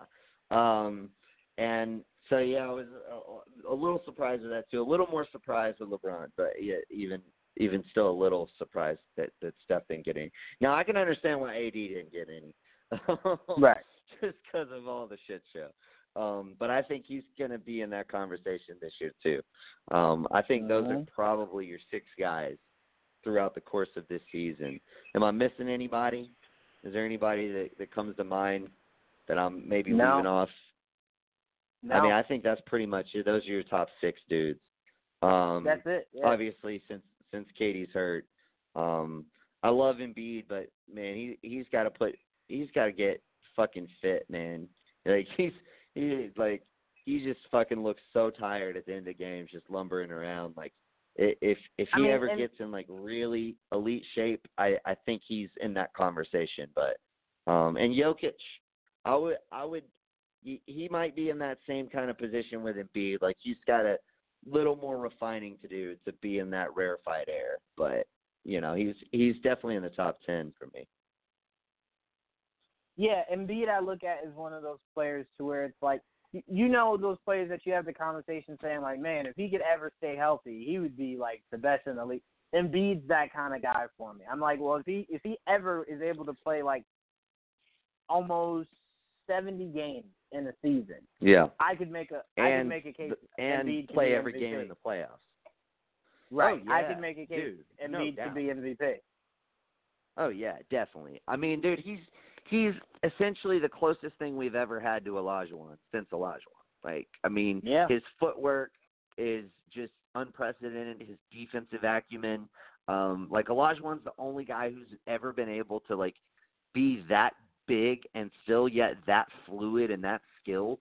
Um, and Embiid can even shoot from like you know distances that Olajuwon never you know even tried because the game was so different. Um, I bet Right. you one could have done it if he played in today's NBA. Oh, that 100%. motherfucker would be taking But threes. also, Yeah, Olajuwon didn't need to because when you're that dominant in the post, you just stay in the post. Like you don't really need to do anything right. else. But in, but They my point is, you. Embiid's Embiid's that dominant in the post. Um, but like, uh, yeah, well, I mean, on a sliding scale, like he's he's as dominant in the post in today's NBA as Olajuwon was in 1990s NBA, which the post was obviously Right. more physical and more difficult then. Um, but um, but nevertheless, uh, you know, like it's it's just a different game. Like you want everybody shooting, um, like spreading out the floor to open the lanes, um, which is just not something that you had in '90s basketball. Um, but yeah, uh, I, I definitely think Embiid um, could could, you know, if he can stay healthy, it's going to be a thing. But yeah, for now, I think I think those are probably those six is about where the cutoff is as far as the the cream of the crop, if you will. Um, but all right, man, let's leave it there. Fun show as always. Um, what uh what we got going on um this week? Uh, well, I can plug this. Uh, Dana and I did a, an episode of uh, Monday Suck uh, yesterday, so be sure to check that out, everyone.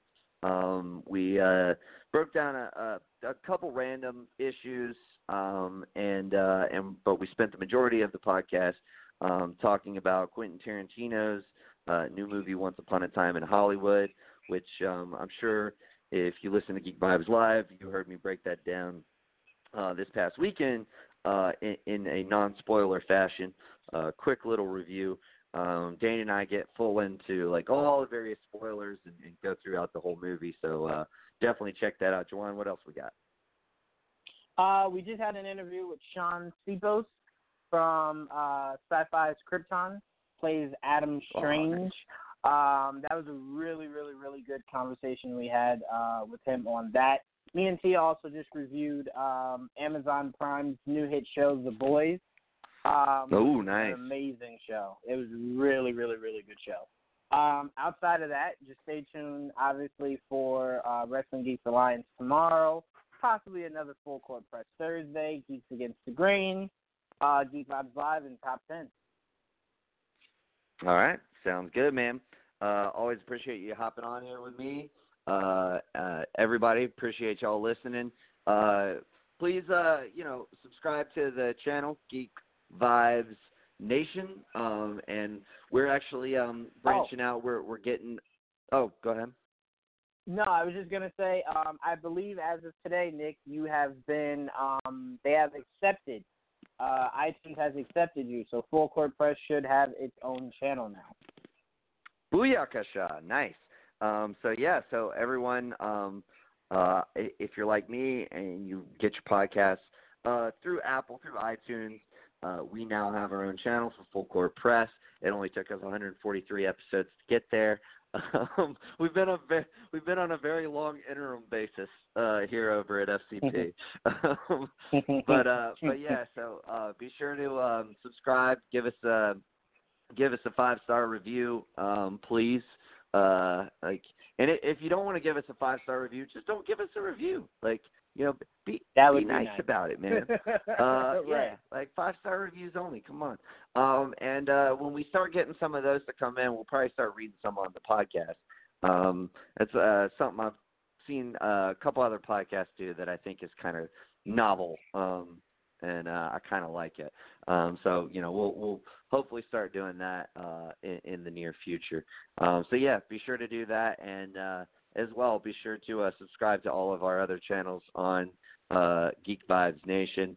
Um, and we will see you uh, maybe later this week, maybe not. We're gonna play it by ear.